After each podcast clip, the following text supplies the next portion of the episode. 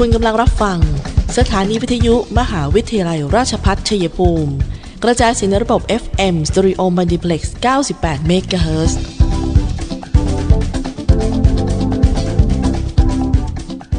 ที่นี่ สถานีวิทยุกระจายเสียงเพื่อการศึกษา มหาวิทยาลัยราชพัฒชัยภูมิ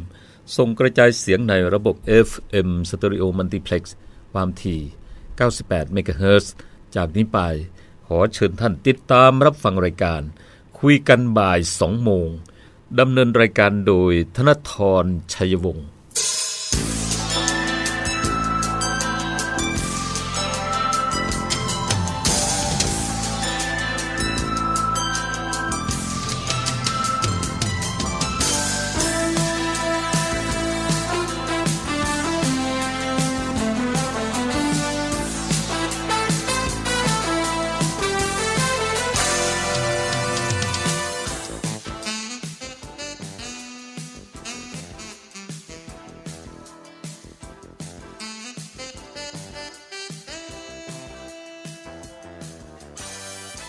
สวัสดีค่ะท่านผู้ฟังคะต้อนรับเข้าสู่ช่วงเวลาของรายการคุยกันบ่าย 2 โมงนะคะ วันนี้เจอกันบ่ายวันพุธที่ 22 กันยายน พุทธศักราช 2564 ค่ะ หน้าที่ของดิฉันตุกธนทร ชัยวงศ์ทำหน้าที่ดำเนินรายการ FM 98 MHz สถานีวิทยุมหาวิทยาลัยราชพัฒชัยภูมิ และที่หน้าแฟนเพจ Facebook CPRU Radio 98 MHz ค่ะ แล้วก็ที่สำคัญก็ติดตามท่านผู้ฟังไปได้ทุกที่นะคะ ในแพลตฟอร์มพอดแคสต์คุยกันบ่าย 2 โมง หรือจะเป็นที่ YouTube ก็ search หาคำว่าคุยกันบ่าย 2 โมงกันได้นะคะ ให้กำลังใจกันค่ะท่านผู้ฟังคะสำหรับชาวราชภัฏชัยภูมิในช่วงนี้ ก็มีกิจกรรมนะคะ ให้เข้าร่วมแสดงมุทิตาจิต ผู้ที่เกษียณอายุราชการ มหาวิทยาลัยราชภัฏชัยภูมิ ประจำปี 2564 ค่ะ ในวันพฤหัสบดีที่ 23 กันยายน 2564 เวลา 9นาฬิกานะคะ ซึ่งก็เชิญชวนแต่งกายชุดผ้าไทย หรือชุดสุภาพไทยสีฟ้านะคะโทนสีฟ้าแล้วก็ผ่านสื่ออิเล็กทรอนิกส์ด้วยระบบซูม จะแจ้งลิงก์การเข้าร่วมงานในกลุ่ม Line I love CPRU นะคะ โดยสามารถสอบถามได้ที่งานบริหารทรัพยากรบุคคล หมายเลขโทรศัพท์นะคะ 6606 ก็คือหมายเลขโทรศัพท์แล้วก็ต่อ 6606 นะคะ ซึ่งก็ปีนี้เนี่ยก็มีทั้งท่านผู้ช่วยศาสตราจารย์ ดรวีระบางแสง ท่านอาจารย์อาวุธปะเมโท ผู้ช่วยศาสตราจารย์ ดรสุรินทร์ภูสิงห์อาจารย์ ดรพัชนี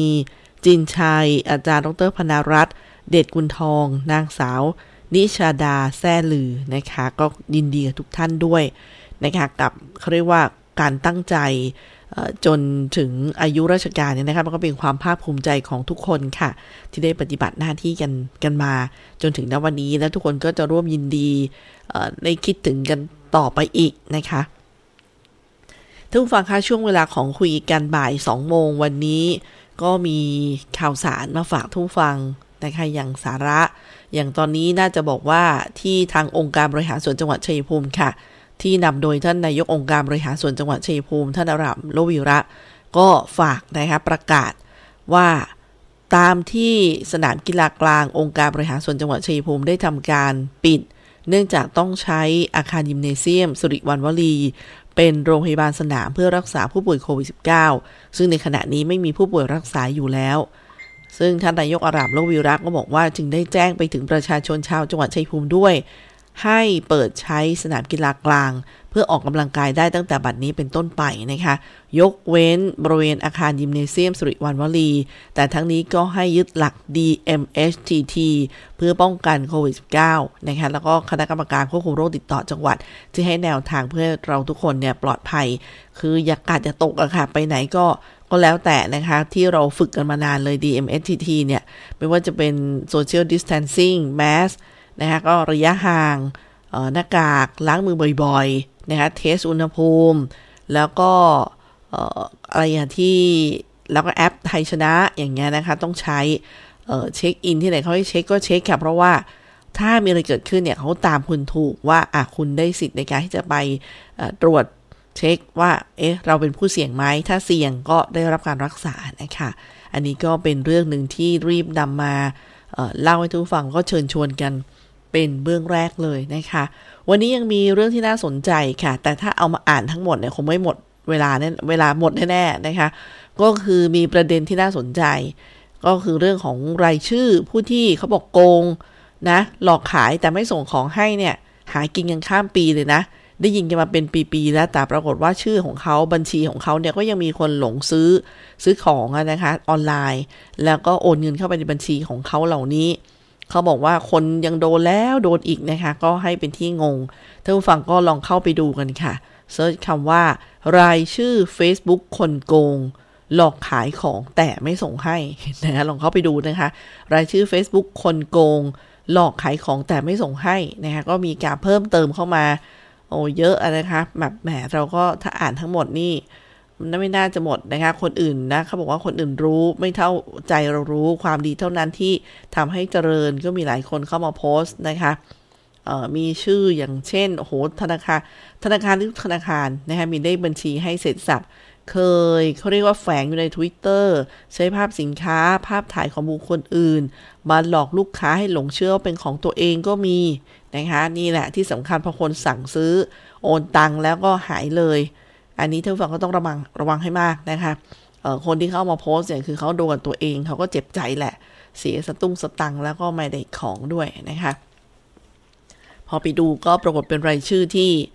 ต้องบอกว่าหลอกหากินกันข้ามปีแหละนะคะ ขนาดถูกโวยแล้วก็ยังสามารถยังมาทำได้อีกนะคะอันนี้ก็ให้ระมัดระวังให้ดีกับการการซื้อของออนไลน์นะคะ เดี๋ยวช่วงหน้าเรากลับมาคุยกันต่อนะคะ ก็มีประกาศของโรงพยาบาลชัยภูมิ แล้วก็เรื่องในวันสำคัญอย่างวันมหิดลที่จะมาถึง แล้วก็ยังมีเรื่องของการสร้างทางรถไฟเนี่ยก็จะมีการเวนคืนตอนนี้ยังไม่ใช่บ้านเรานะฮะแต่ว่าเวนคืนพื้นดิน พื้นที่บางส่วนตามพระราชกฤษฎีกา ในการก่อสร้างโครงการรถไฟสายบ้านไผ่มหาสารคามร้อยเอ็ดมุกดาหารนครพนม 2564 ซึ่งอันนี้ก็เป็นจากสำนักข่าวอิสราราชกิจจานุเบกษาที่ออกมาเมื่อวันที่ 15 กันยายนที่ผ่านมานะคะ เดี๋ยวก็จะมาเล่าพอให้ได้ทราบกันแหละ เพราะมันก็เป็นแถบแถบอีสานเรา เผื่อไปเจอบ้านใครนะครับจะผ่านไปทางไหนบ้างทางรถไฟ ก็จะได้ทราบกันไปด้วยนะคะเดี๋ยวช่วงหน้ามาคุยกันต่อค่ะ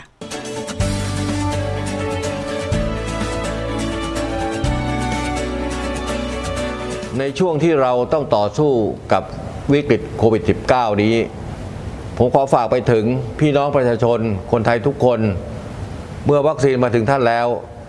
ร่วมมือกันไปฉีดวัคซีนกันนะครับ เพื่อตัวท่าน ครอบครัวท่าน คนที่ท่านรัก เพื่อสังคมและประเทศไทยของเรา และทุกคนจะได้กลับมามีชีวิตปกติโดยเร็ว ประเทศกลับมาเข้มแข็ง และเดินหน้าต่อไปนะครับ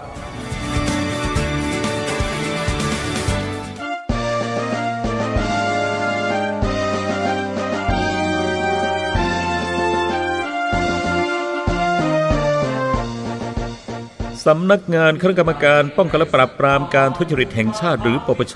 ประกาศผลการประเมินคุณธรรมและความโปร่งใส ในการดำเนินงานของหน่วยงานภาครัฐ ITA ประจำปีงบประมาณ 2564 มหาวิทยาลัยราชภัฏชัยภูมิได้รับคะแนนเป็นที่ 1 ระดับ double A ได้คะแนน 98.17 ระดับ double A คะแนนเพิ่มจากปีที่ผ่านมาบวก 1.80 ได้คะแนนเป็นที่หนึ่งของกลุ่มมหาวิทยาลัยราชภัฏภาคตะวันออกเฉียงเหนือ ได้คะแนนเป็นที่สองของกลุ่มมหาวิทยาลัยราชภัฏทั่วประเทศ และคะแนนเป็นที่สาม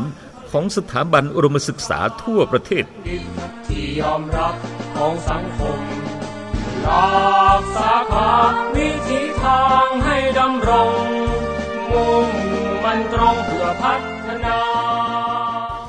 มหาวิทยาลัยราชภัฏชัยภูมิ เปิดรับสมัครนักศึกษาหลักสูตร วิศวกรรมศาสตร์ สาขาวิชาวิศวกรรมการผลิต โดยมุ่งเน้น ในการเพิ่มทักษะความรู้ด้านวิศวกรรมศาสตร์ ให้กับนักศึกษา ในระดับวิชาชีพชั้นสูง ทางด้านวิศวกรรมศาสตร์ขยายโอกาสทางการศึกษา ด้านวิศวกรรมศาสตร์ ให้กับเยาวชนในท้องถิ่น และพื้นที่ใกล้เคียง เพิ่มศักยภาพแก่ประชาชนในท้องถิ่น ให้ดำรงชีพ โดยพึ่งพาตนเอง พร้อมทั้งเสริมสร้างสมรรถนะในวิชาชีพอย่างเป็นรูปธรรม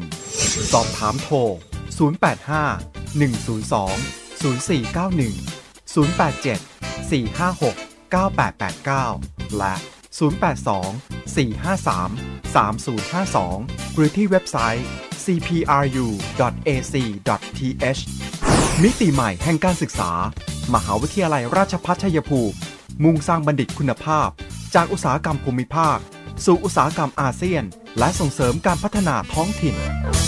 ค่ะท่านผู้ฟังคะคุยกันบ่าย 2 โมงมาต่อกันในช่วงที่ 2 นะคะ มีประกาศจากโรงพยาบาลชัยภูมิ แจ้งหยุดให้บริการวัคซีนโควิด -19 เพื่อปรับปรุงระบบและเตรียมรองรับการให้บริการวัคซีนแบบ Walk-in นะคะ ท่านผู้ฟังคงบางทีพูด Walk-in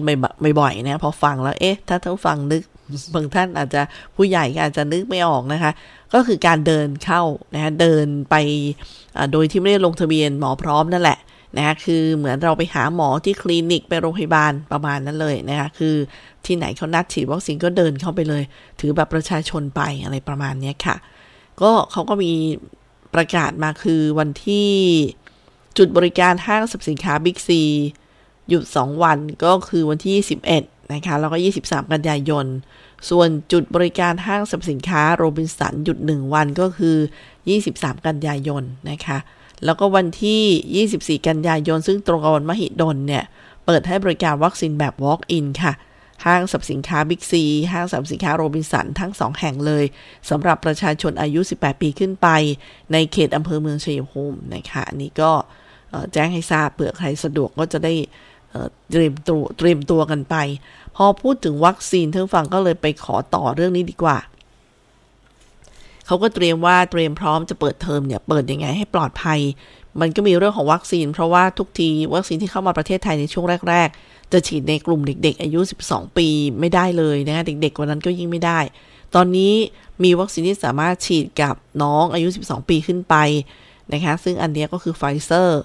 ซึ่งตอนนี้ก็มีการ เขาเรียกว่าต้องสำรวจนะคะทั้งความต้องการมันย้อนไปเหมือนเมื่อสมัยก่อนเรารับวัคซีนที่โรงเรียนค่ะ เขาจะผ่านสำนักงานสาธารณสุข ที่เตรียมวัคซีน แล้วก็สำรวจก่อนนะคะว่าใครจะรับได้บ้าง ผู้ปกครองว่าอย่างไงน้องๆว่าอย่างไง แล้วก็พอมีสำรวจความพร้อมเสร็จ ก็จะได้มีการนัดฉีดวัคซีนเหมือนสมัยเราเด็กๆคือไปบริการที่โรงเรียนเลยนะคะ ก็จะเป็นหนังสือที่ไปแจ้งความประสงค์ของผู้ปกครอง ให้แสดงต่อผู้ที่จะให้บริการก็คืออจะมีเอกสารแสดงความประสงค์ผู้ปกครอง มีแบบสำรวจนะคะที่น้องๆนักเรียนนักศึกษาที่จะฉีดวัคซีนเนี่ยเขาก็จะโปรยไปก่อนเลยเรื่องของอความรู้เกี่ยวกับโควิด และวัคซีนตัวนี้นะคะอย่างเช่น โรคโควิด -19 เกิดจากการติดเชื้อไวรัสโคโรนา 2019 ซึ่งการติดเชื้อในเด็กสามารถมีอาการได้หลากหลาย ตั้งแต่ไม่มีอาการเลย จนถึงปอดอักเสบรุนแรงหรือว่าเสียชีวิตร้อยละ 90 ของผู้ป่วย เด็กเนี่ย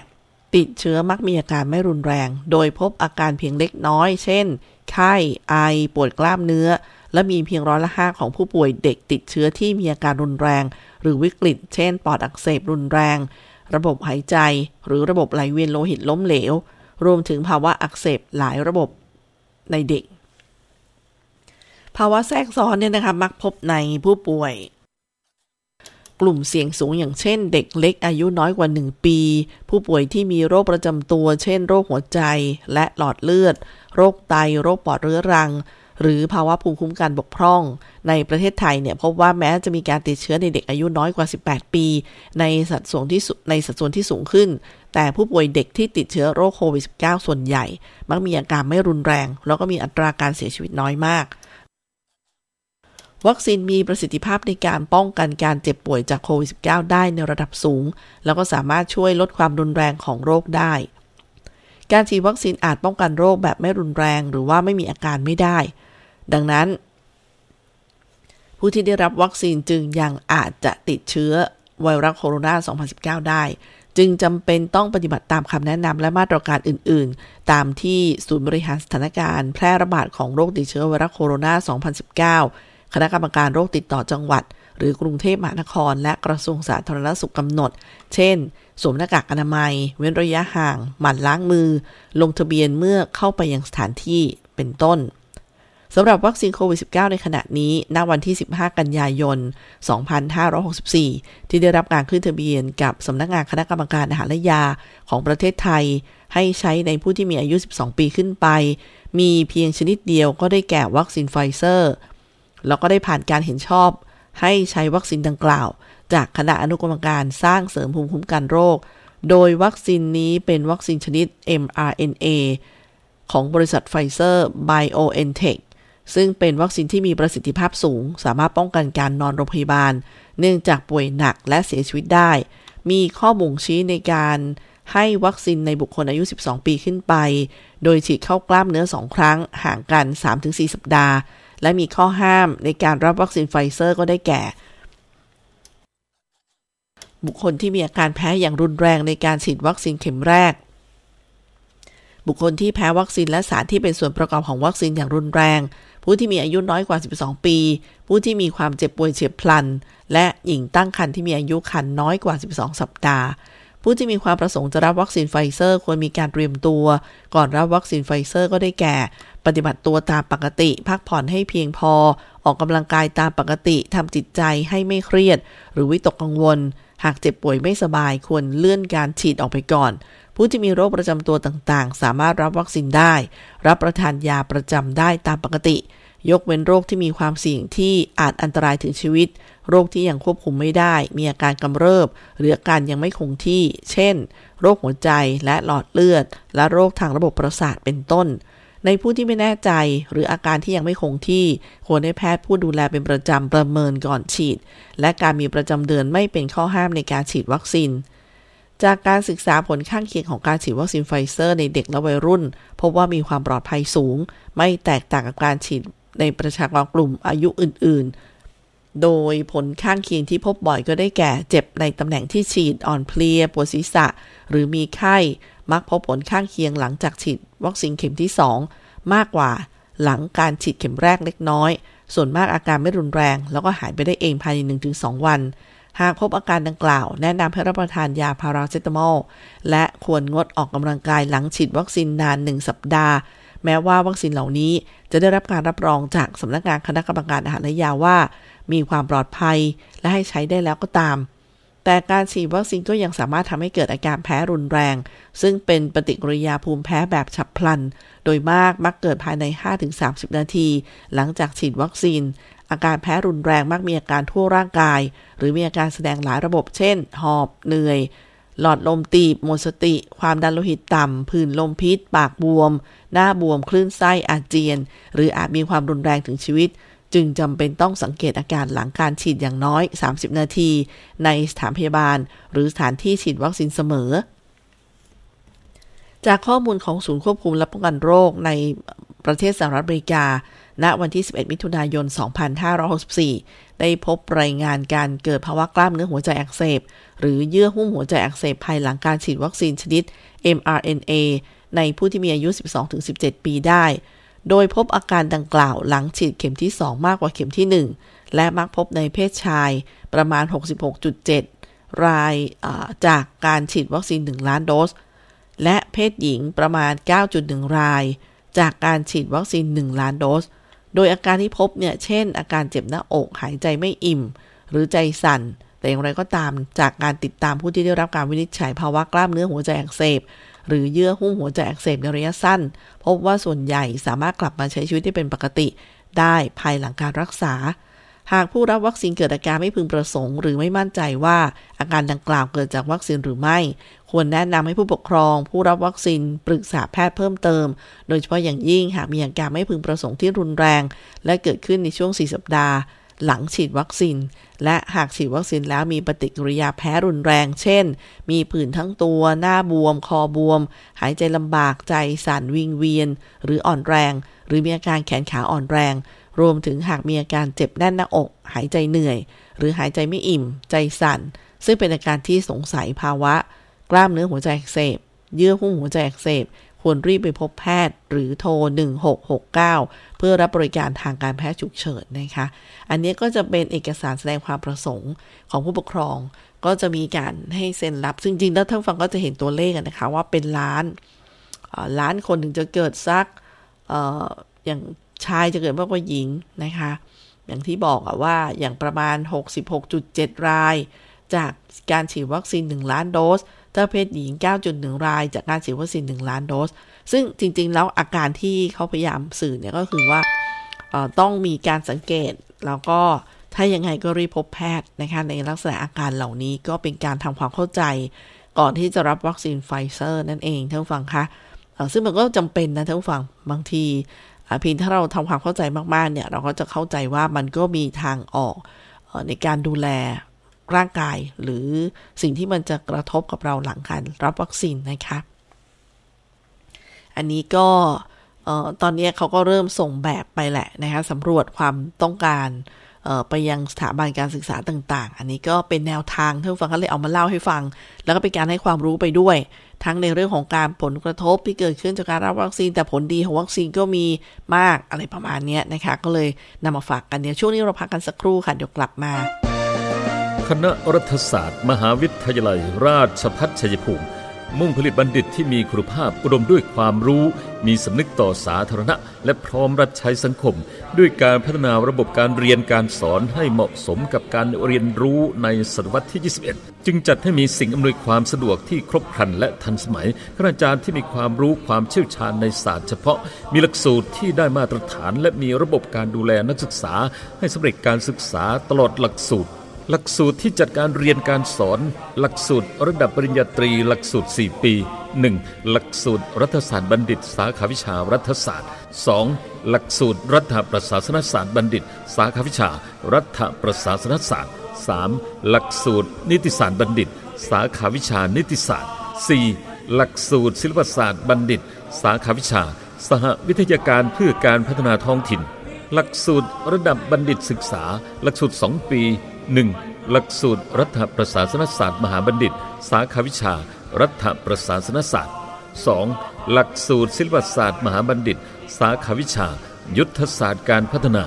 สิ่งสนับสนุนการศึกษาที่เหมาะสมกับการเรียนรู้ในศตวรรษที่ 21 1. ห้องเรียนคุณภาพ Smart Classroom ที่ทันสมัย เทียบเท่ามหาวิทยาลัยชั้นนำ 2. ห้องสมุดที่มีทรัพยากรสารสนเทศครบครัน 3. ห้องคอมพิวเตอร์สำหรับการสืบค้นและการศึกษาด้วยตนเอง 4. ระบบการให้คำปรึกษาระหว่างคณาจารย์และนักศึกษา 5. สโมสรนักศึกษาที่บริหารกิจกรรมสร้างสรรค์และสร้างสัมพันธภาพอันดีระหว่างนักศึกษา เรียนรู้จากผู้เชี่ยวชาญ สั่งสมประสบการณ์ พร้อมทำงานได้จริง เวลาเรียน ภาคปกติ วันจันทร์ถึงวันศุกร์ภาคพิเศษ ภาคกศปชวันเสาร์และวันอาทิตย์ แนวทางการประกอบอาชีพ 1. ข้าราชการสังกัดกระทรวงกรมกองต่างๆ 2. ข้าราชการตุลาการ 3. ข้าราชการสังกัดท้องถิ่น 4. พนักงานรัฐวิสาหกิจ 5. พนักงานเอกชน 6. นักวิจัย นักวิชาการ อาจารย์มหาวิทยาลัย 7. ผู้ประกอบการอิสระ คณะรัฐศาสตร์ มหาวิทยาลัย ราชพัฒชัยภูมิ โทรศัพท์ 044 815 111 ต่อ 1300 หรือที่เว็บไซต์ cpru ac.th ยิ่งวันยิ่งเกฟังคะในช่วงที่ 3 ก็มีเรื่องของสถานการณ์น้ำมาฝากกันบ้างอย่างตอนนี้ก็จะเป็นแหล่งเดิมๆนะคะเพราะว่าใกล้น้ำชี ใกล้น้ำนะคะคือแหล่งน้ำทางผ่านของน้ำก็จะเจอเหตุการณ์นี้ก็อย่างเช่น ชาวละหาร ที่ก็จะเจอกันแบบอ่วมกันนะคะพูดถึงเส้นทางน้ำผ่านไปอย่างวันก่อนขับรถผ่านเนี่ยน้ำก็ปริมปริมขอบถนนอยู่แล้วฉะนั้นถ้าเป็นช่วงฤดูกาลฝนมาเพิ่มก็แน่นอนนะคะ ชาวบ้านก็จะลำบากกันหน่อย แล้วก็อย่างที่น่าสนใจก็คือทางท่านนายกเทศมนตรี เมืองชัยภูมิคุณทิวราวิตนากรเนี่ย ก็ต่อสู้กับเรื่องของน้ำท่วมเพื่อไม่ให้มีขังหรือว่าให้น้ำมันไปได้สะดวกเนี่ย ก็เรียกว่าเรื่องของขยะนะคะที่ที่มันเขาเรียกว่ามันเป็น ตัวที่ไปกั้นทางน้ำซึ่งประชาชนควรจะต้องตระหนักต่อปัญหานี้นะคะเพราะมีฝนมีผลมากๆ เมื่อฝนตกน้ำท่วมขัง แล้วก็มามีขยะ ก็ทำให้น้ำไปไม่ได้ ปรากฏขยะก็ลอยมาไปอุดทางน้ำอีกอะไรประมาณนี้นะคะ ก็เลยต้องบอกว่าต้องมีวินัยในเรื่องของการที่จะช่วยกันกำจัดขยะที่ไม่ให้ลงแหล่งน้ำหรือเส้นทางที่ที่เรารู้ดีว่า อืมนะ ไม่ใช่ว่าอะไรก็ลงท่อหมดอะไรประมาณนี้นะคะ มาถึงตรงนี้คุยกันบ่ายสองโมงในช่วงที่สามนะคะ ก็ต้องบอกว่ามันเป็นความก้าวหน้าอออีกอีกเรื่องหนึ่งแหละนะคะในเรื่องของเส้นทางคมนาคมที่ประกาศในราชกิจจานุเบกษานะคะเมื่อวันที่ 15 กันยายนที่ผ่านมานี้เองค่ะ ซึ่งเขตที่ดินที่จะเวนคืนตามพระราชกิจสีกานี้ อยู่ในท้องที่ตำบลบ้านไผ่ตำบลในเมืองตำบลภูเหล็กตำบลหินตั้งอำเภอบ้านไผ่จังหวัดขอนแก่น ตำบลนาโพตำบลกุดรังอำเภอกุดรังตำบลวังใหม่ตำบลหนองสิมตำบลบรบือตำบลหนองโกตำบลบ่อใหญ่อำเภอบรบือ แล้วก็ที่ตำบลหนองโนตำบลแวงนาง แวงนางนะคะตำบลตลาดตำบลขวาวตำบลห้วยแอ่งอำเภอเมืองมหาสารคามนะคะ ตำบลโพไสอำเภอศรีสมเด็จ ตำบลสีแก้ว ตำบลหนองแวงอำเภอเมืองร้อยเอ็ด ตำบลยางใหญ่ ตำบลปาฝาก อำเภอจังอำเภอ ตำบลหมูม่นตำบลบ้านเขือง ตำบลพระธาตุ ตำบลเชียงขวัญ ของอำเภอเชียงขวัญ ตำบลสะอาด ตำบลเชียงใหม่ ตำบลดอนองอำเภอโพชัย ตำบลโพสีสว่าง ตำบลอุ่มเมา ตำบลโพนทอง ตำบลแวง ตำบลวังสามัคคี ของอำเภอโพนทอง ตำบลชุมชุมพร อำเภอเมียวดี ตำบลกกโพ ตำบลหนองพอก รอบเมืองบึงงาม โคกสว่าง ผาน้าย้อย ของอำเภอหนองพอกจังหวัดร้อยเอ็ด แล้วก็ที่ห้องแซง ตำบลกุดเชียงมี อำบลตำบลสามัคคี กุดแฮเลิงนกทาของยะโสธร ตำบลโชคชัย นิคมคำสร้อย กกแดง นากอกหนองแวงของอำเภอนิคมคำสร้อยตำบลนาโศกตำบลคาอาหวนตำบลมุกดาหารตำบลบางทรายใหญ่อำเภอมุกดาหารตำบลบางทรายน้อยตำบลชโนดตำบลว่านใหญ่ตำบลป่งขามอำเภอว่านใหญ่จังหวัดมุกดาหารค่ะ แล้วก็ที่ตำบลน้ากาอุที่พระธาตุพนมอีกนะคะที่ก็ ผ่านพื้นที่ที่ที่ออกมาเล่าให้ฟังเนี่ยก็คือว่าเขาบอกว่าส่วนที่แคบที่สุดเนี่ยร้อยเมตร100 เมตร ส่วนกว้างที่สุดคือ 400 เมตรนะคะภายในแนวเขตตามแผนที่ท้ายพระราชกฤษฎีกา ซึ่งก็เริ่มต้นสำรวจที่ดินและอสังหาริมทรัพย์อยู่ที่ ภายในแนวเขตที่ดินที่จะเวนคืนตามพระราชกฤษฎีกานี้ภายใน 120 วันนับแต่วันที่พระราชกฤษฎีกานี้ใช้บังคับนะคะ ซึ่งเหตุผลในการประกาศพรกฉบับนี้ก็คือ เนื่องจากมีความจำเป็นต้องสร้างทางรถไฟ เครื่องประกอบทางรถไฟ แล้วก็สิ่งจำเป็นอื่น ๆ ตามโครงการก่อสร้างทางรถไฟสายบ้านไผ่มหาสารคามร้อยเอ็ดมุกดาหารนครพนมค่ะ นี่ก็เป็นเรื่องที่นำมาฝากกันนะคะเผื่อใครเป็นคนแถบแถบแถบนั้นนะคะคือเราก็ชาวอีสานแหละ ก็เลยบอกอ๋อจะมีเส้นทางรถไฟที่เป็นสายใหม่ที่จะก่อสร้างในเร็ววันนี้นะคะ นี่ก็เป็นสิ่งดีๆที่เรานำมาคุยกันบ่ายสองโมงวันนี้ค่ะท่านผู้ฟังคะ ยังมีโรคภัยไข้เจ็บนะ ที่น่าเป็นห่วงฟังแล้วอย่าไปเครียดนะคะ แต่ว่าให้รู้เท่าทันที่จะเตรียมตัวในการดูแลสุขภาพ ซึ่งดิฉันว่าที่เราซ้อมซอบกับโควิดมายาวนานเนี่ยตอนนี้พอเรารับทราบเชื้อโรคใหม่ๆ ไม่ได้ให้กลัวนะคะ มันก็ต้องตั้งรับนะแต่ว่าเอามาเป็นความรู้ไว้ก่อนนะคะ อย่าเพิ่งตรงตกใจที่ประเทศไทยยังไม่เจอ แต่มันเจอที่อย่างอินเดียอย่างเงี้ยนะคะเป็นโรคใหม่ๆนะเดี๋ยวเราจะออกกลับกลับมาคุยกัน แต่ว่าตรงนี้ก่อนจะส่งท้ายไปเนี่ย อยากจะพูดถึงวิธียื่นคำร้อง แล้วก็ขอรับเงินช่วยเหลือเบื้องต้นเมื่อเกิดอาการไม่พึงประสงค์ จากวัคซีนโควิด -19 ค่ะ ซึ่งกรณีที่เกิดอาการไม่พึงประสงค์หลังจากรับวัคซีนโควิด -19 ทุกคน ทุกคนทุกสิทธิ์ไม่ว่าจะเป็นสิทธิ์หลักประกันสุขภาพแห่งชาติ บัตรทอง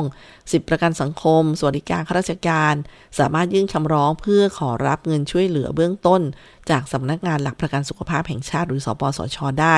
ซึ่งรายละเอียดก็คือ ผู้มีสิทธิ์ยื่นคำร้องนะคะ ก็คือผู้ที่รับบริการที่ได้รับความเสียหาย หรือทายาท กรณีไม่มีทายาทผู้อุปการะที่ให้ความช่วยเหลือเกื้อกูล หรือดูแลผู้รับบริการอย่างต่อเนื่องเป็นเวลานานพอสมควร หรือหน่วยบริการที่ให้บริการสามารถยื่นคำร้องแทนได้ระยะเวลาในการยื่นคำร้องนะคะภายใน 2 ปี นับตั้งแต่วันที่ทราบความเสียหาย แล้วก็สถานที่ยื่นคำร้องค่ะ โรงพยาบาลที่ให้บริการฉีดวัคซีนโควิด -19 สำนักงานสาธารณสุขจังหวัด สำนักงานหลักประกันสุขภาพแห่งชาติ สาขา เขตพื้นที่ทั้ง 13 เขตทั่วประเทศนะคะ แล้วก็เอกสารยื่นคำร้องประกอบคำร้องก็คือสำเนาบัตรประชาชนสำเนาใบมรณบัตรของผู้รับบริการกรณีเสียชีวิต ความเห็นของแพทย์ผู้ให้บริการรักษาและการหยุดพักงาน แล้วก็ระยะเวลาในการยื่นคำร้องต้องภายใน 2 ปีนะครับแต่นับแต่วันที่ทราบความเสียหาย กระบวนการพิจารณาในงานหนึ่งยื่นคำร้อง 2. คณะอนุกรรมการภายใต้สปสช พิจารณาคำร้อง 3. ลงมติว่าเห็นชอบที่จะจ่ายเงินช่วยเหลือหรือไม่จำนวนเท่าใด ขั้นตอนที่ 4 คือในกรณีที่จ่ายสปสช จะโอนเงินเข้าบัญชีภายใน 5 วัน หลังจากที่คณะอนุกรรมการมีมตินะคะส่วนอัตราการจ่ายช่วยเหลือเบื้องต้นก็คือ เสียชีวิตทุพพลภาพ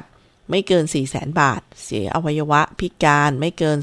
2.4 แสนบาท บาดเจ็บบาดเจ็บต่อเนื่องไม่เกิน 1 0 0 0 0แสนบาทค่ะท่านฟังสามารถสอบถามเพิ่มเติมที่สายด่วนสปสช 1330 ได้ตลอด 24 ชั่วโมงเลยนะคะ ช่วงนี้พักกันก่อน เดี๋ยวกลับมาในช่วงสุดท้ายค่ะ เปิดรับสมัครแล้ว โรงเรียนสาธิตมหาวิทยาลัยราชพัฒชัยภูมิแผนกประถมศึกษา รับป .1 อายุ 5 ปี 6 เดือนขึ้นไป รับป .2 อายุ 6 ปี 6 เดือนขึ้นไป และจบการศึกษาระดับป .1 แล้ว จัดการเรียนการสอนด้วยระบบการเรียน 3 ภาษา ภาษาอังกฤษ ภาษาไทย ภาษาจีน เรียนภาษาอังกฤษกับครูชาวต่างชาติเจ้าของภาษา ใช้ภาษาอังกฤษเป็นสื่อการสอนทุกรายวิชา ยกเว้นภาษาไทยและสังคมศึกษา ระบบที่เลี้ยงหนึ่งต่อหนึ่งเรียนกีฬากอล์ฟ ติดต่อสอบถามได้ที่โรงเรียนสาธิตมหาวิทยายลัย ราชพัฒชัยภูมิ แผนกประถมศึกษา โทรศัพท์ 093 561 1465 086 246 4641 และ 081 360 0062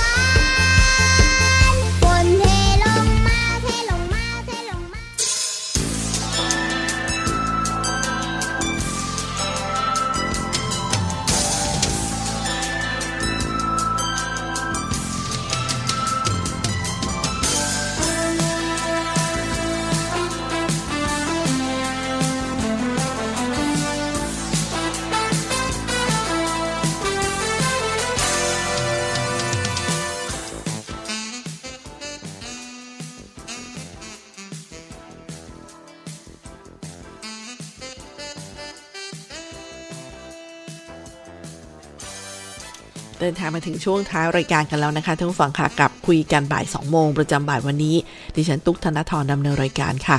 FM 98 MHz สถานีวิทยุมหาวิทยาลัยราชภัฏชัยภูมิ ซึ่งท่านผู้ฟังก็สามารถติดตามได้ทุกวันจันทร์ถึงศุกร์ที่นี่นะคะ ตอนนี้ยังไม่ใช่เฉพาะบ้านเรานะคะ ที่เชิญชวนให้เยาวชนที่ยังไม่ได้รับวัคซีนเนี่ยไปฉีดกันแบบ walk in คือเดินเข้าไปถือบัตรประชาชนไปเนี่ย อย่างที่นนทบุรีนะคะเผื่อมีญาติพี่น้องก็บอกกันเลย ว่าที่เขต ผู้ที่มีทะเบียนบ้านอยู่ในเขตเทศบาล นครนนทบุรี มารับบริการฉีดวัคซีนฟรี เพียงแสดงบัตรประชาชนก็สามารถ walk in ได้ทุกวันพุธถึงอาทิตย์ เวลา 8นาฬิกาถึง 15นาฬิกาที่สำนักงานเทศบาลนครนนทบุรีนะคะนี่ก็เป็นประกาศที่ทั้งเอาบรรยากาศมาฝากกันว่าที่อื่นเขาก็เร่งในการสร้างภูมิคุ้มกันหมู่กันนะคะ มาถึงตรงนี้ก็มีศูนย์ต่อต้านข่าวปลอมจาก กระทรวงดิจิทัลมาฝากกันนะคะว่า วันนี้จะมีกี่ประเด็นกันที่จะทำให้เราเออ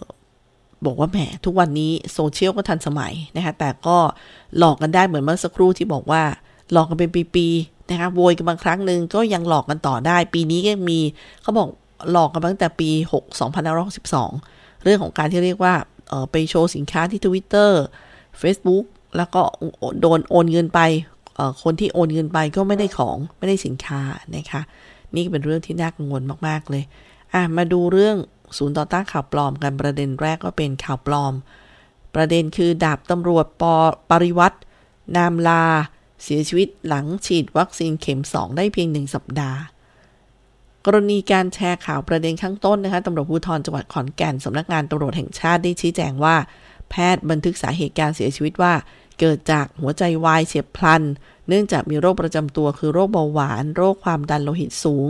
อีกทั้งได้รับการฉีดวัคซีนซีโนแวคครบ 2 เข็ม ตั้งแต่วันที่ 14 กรกฎาคมที่ผ่านมา ประมาณ 2 เดือนแล้ว ซึ่งไม่ใช่สาเหตุการเสียชีวิตจากการฉีดวัคซีนแต่อย่างใด ต่อกันที่ประเด็นข่าวปลอมข่าวที่2นะคะประเด็นคือ รถไฟญี่ปุ่นมือสองที่บริจาคให้ไทย วิ่งบนรางรถไฟไทยไม่ได้ และไม่คุ้มค่าในการนำมาใช้ จากกรณีข้างต้นนะคะทางการรถไฟแห่งประเทศไทย กระทรวงคมนาคม ได้ชี้แจงข้อเท็จจริงว่า รถไฟที่ JR Hokkaido มอบให้ไทยนั้น เมื่อรถไฟไทยรฟทนำมาปรับนะคะเขาเรียกว่ามาปรับฐานล้อด้วยเครื่องอัดไฮดรอลิก ก็สามารถสามารถนำมาใช้ สามารถนำออกมาให้บริการได้ทันที ซึ่งกรณีดังกล่าวนั้นเป็นขั้นตอนหนึ่งในการซ่อมบำรุงล้อ และเพลาตามปกติอยู่แล้ว แล้วก็จะนำมาใช้งานเพื่อส่งเสริมการท่องเที่ยว กระตุ้นเศรษฐกิจภายในประเทศนะคะ ต่อไปเป็นข่าวจริงค่ะ อันนี้ข่าวจริง ตะคริวกลางคืน เป็นสัญญาณเสี่ยงตั้งครรภ์ภาวะขาดน้ำโรคประสาทกล้ามเนื้อ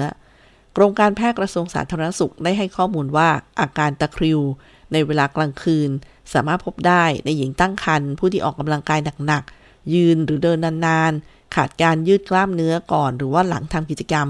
ดื่มน้ำไม่เพียงพอหรือสูญเสียน้ำจากสาเหตุอื่นๆ เกิดจากอาการกล้ามเนื้ออักเสบ ปลายประสาทอักเสบ โรคที่เกี่ยวข้องกับการไหลเวียนเลือด หรือเกิดจากการขาดวิตามิน และแร่ธาตุบางชนิดค่ะ มาที่ข่าวบิดเบือนสักข่าวหนึ่งนะคะ ประเด็นคือธนาคารกรุงไทยปล่อยสินเชื่อเงินกู้หมื่นวงเงินสูงสุด 500,000บาท อนุมัติภายใน 5 นาที ผ่อนวันละ 10 บาท จากกรณีข้างต้นนะคะ ธนาคารกรุงไทยได้ชี้แจงว่า การพาดหัวข่าวและการคำนวณตัวเลขสินเชื่อ และยอดผ่อนชำระจะมีความคลาดเคลื่อน เพจและเว็บดังกล่าวนำข้อมูลมาจากสินเชื่อ 10หมื่นสำหรับเจ้าของกิจการหรือว่าร้านค้ารายย่อย ที่มีรายรับผ่านแอปพลิเคชันถุงเงิน แล้วก็การขอสินเชื่อต้องได้รับการเชิญชวนจากธนาคารเท่านั้นค่ะอะส่งท้ายวันนี้คุยกันบ่าย2โมงก็แนะกันเรื่องอกินผักผลไม้แบบไหนปลอดภัยโควิดนะคะ อันแรกเลยคือล้างก่อนล้างก่อนเก็บทันที เลือกเมนูปรุงสุกด้วยความร้อน เลี่ยงการดื่มน้ำผลไม้สดที่ไม่ได้คั้นเอง กินผักผลไม้หลายชนิดเพิ่มสารต่อต้านอนุมูลอิสระ พิเศษผักทุกมื้อนะคะ หรือบอกตอนสั่งอาหาร ล้างผักเคียงก่อนกินเสมออผักผลไม้ใส่กล่องไปกินที่ทำงานเตรียมเป็นพิเศษหน่อยนะคะกินผลไม้เปลือกหนาเลี่ยงการสัมผัสกับเชื้อโรคแล้วก็กินผักผลไม้ที่ล้างสะอาด ลดสารปนเปื้อนและเชื้อไวรัสค่ะ ซึ่งการกินผักผลไม้อย่างน้อย 400 กรัมต่อวัน แล้วก็ล้างให้สะอาดก่อนกินจะสร้างภูมิคุ้มกันโควิด -19 ได้ค่ะ บางท่านบอกแม้จะทานผักสดแต่ไม่ล้างเนี่ยไปได้โรคอื่นมาอีกนะคะ วันนี้ดิฉันต้องลาทุกฝั่งแล้วค่ะ ขอบคุณที่ติดตามรับฟังนะคะ ไว้เจอกันใหม่ในวันพรุ่งนี้ สวัสดีค่ะ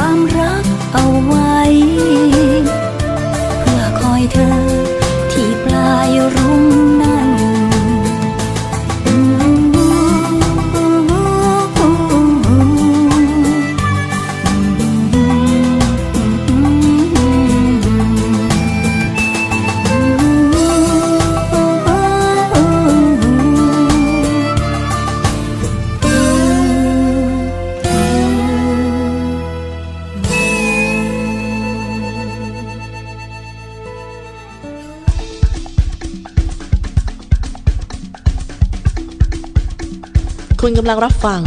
สถานีวิทยุมหาวิทยาลัยราชพัฒชัยภูมิ กระจายสียงในระบบ FM Stereo Multiplex 98 MHz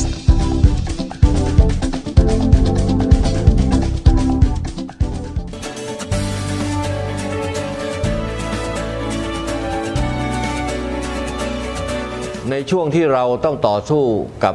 วิกฤตโควิด -19 นี้ ผมขอฝากไปถึงพี่น้องประชาชนคนไทยทุกคน เมื่อวัคซีนมาถึงท่านแล้ว ร่วมมือกันไปฉีดวัคซีนกันนะครับ เพื่อตัวท่าน ครอบครัวท่าน คนที่ท่านรัก เพื่อสังคมและประเทศไทยของเรา และทุกคนจะได้กลับมามีชีวิตปกติโดยเร็ว ประเทศกลับมาเข้มแข็ง และเดินหน้าต่อไปนะครับ